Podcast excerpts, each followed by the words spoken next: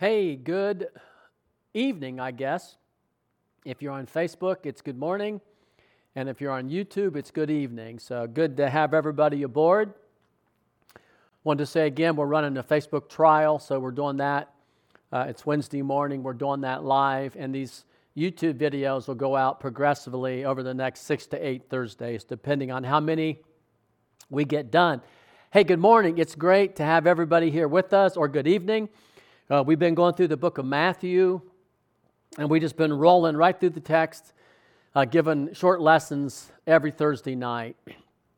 So want you go with me to Matthew. We'll start at the beginning of Matthew. I already taught one lesson on the beginning of Matthew, but I want to read through this particular scripture, and then I'll, I'll make some comments on it. So, Father, we just ask for the spirit of wisdom and revelation to flow through me and into the ears of those that hear, that we can understand what you're speaking to us, the church today, Lord, to help us to grow, to be better followers of Jesus, to walk more nearly, to love you more dearly, Lord, and just to be able to turn our lives over to you 100% and follow Jesus through the Spirit.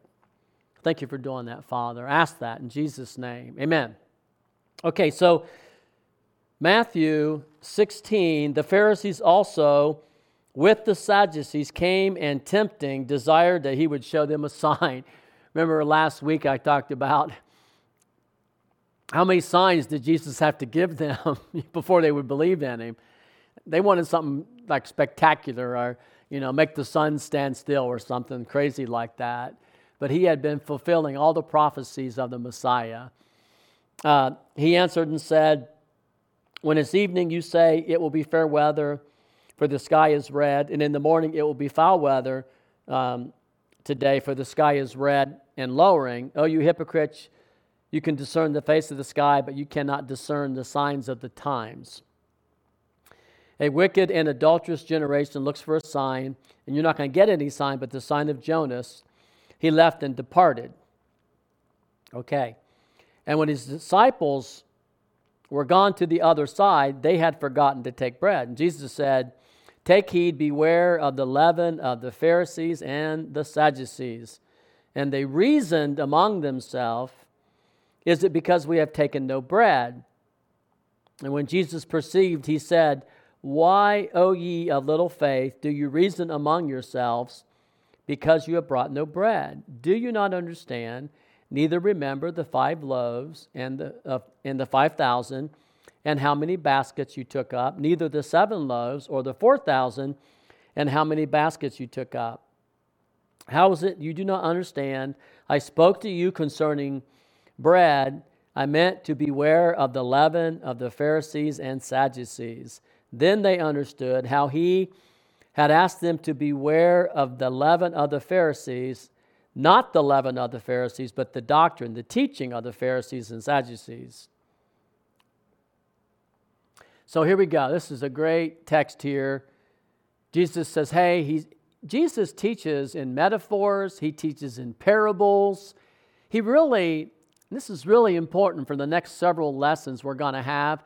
Jesus speaks a spiritual language.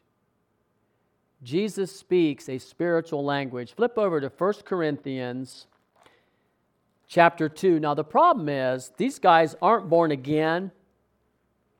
They're not spirit filled. And so they really don't understand him. You know, because Jesus is from heaven, he's speaking a heavenly language, he's speaking from the Spirit. They're not picking up on the metaphors, the parables, the illusions.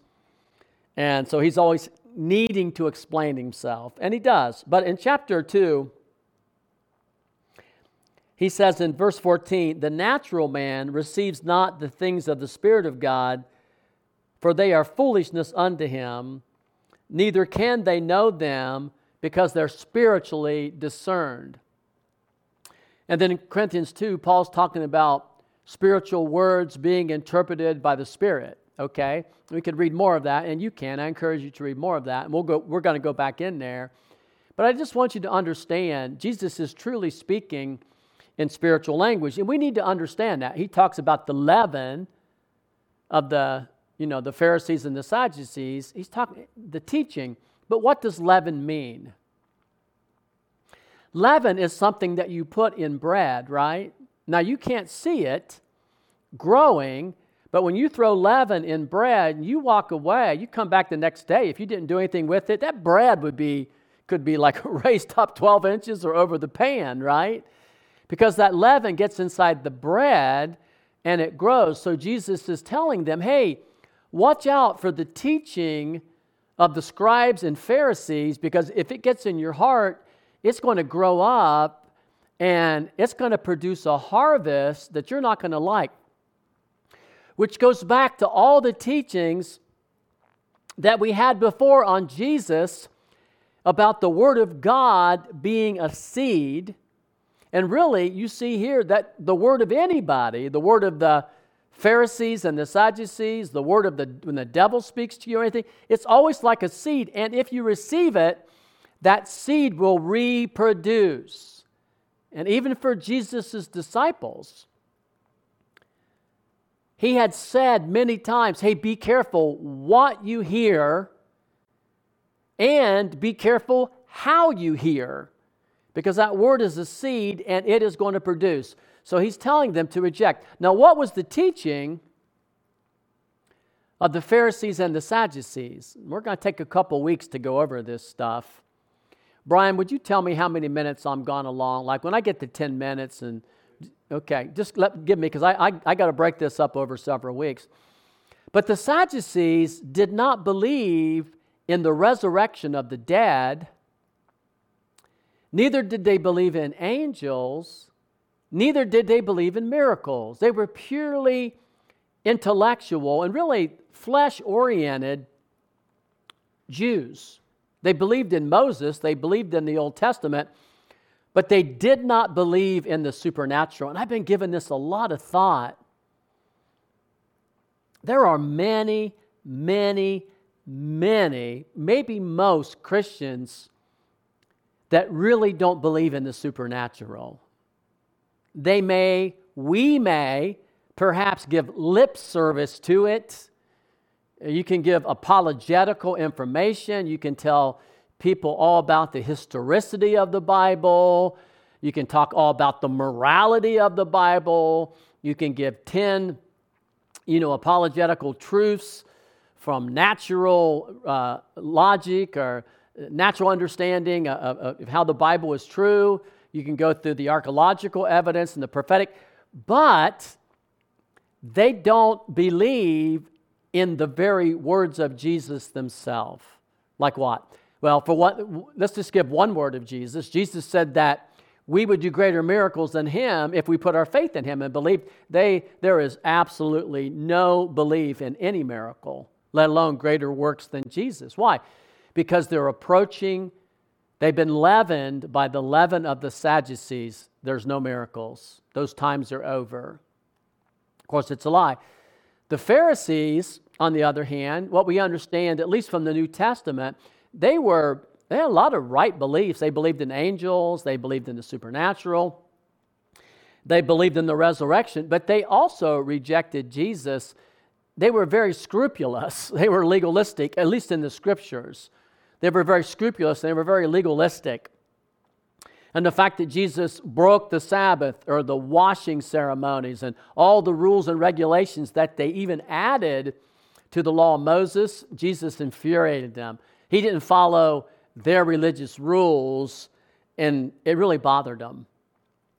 It bothered them so much that they rejected Jesus. And not only that, of course, they wouldn't accept the claims of Jesus. Jesus said regarding the Pharisees and the Sadducees in John chapter 5, I believe it's 5, he said, You search the scriptures because in them you think you have eternal life. You study the Bible, you read the Bible, you talk about the Bible.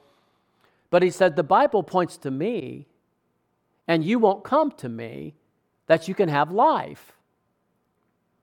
Hey, it's not the rules and regulations. They don't give you life. We already know that. It's not reasoning and men's logic and the ability to figure things out that saves us or gives us life. It's Jesus who the scriptures point to. We search the scriptures because we want to know Christ. We want to know the power of God unto salvation that comes through Jesus. So Jesus is warning them on both sides beware of the teaching of the Sadducees and beware of the teaching of the Pharisees. He's, he says, Jesus is saying, I am the way, the truth, and the life. No man comes to the Father but by me. So we want to come to Christ personally, hear his voice, believe what he's telling us in the Word of God. Not just the Word of God. When you come to him, what is he speaking to you about your life? If you're not listening daily at his doorpost, if you're not coming daily to hear from him, if you're not fellowshipping with him, if you're not dwelling in the word and receiving from him life, then you really are in danger of the error of the Sadducees and of the Pharisees. We're going to stop right there today, and we'll pick up right there next week. This will be like a three parter here.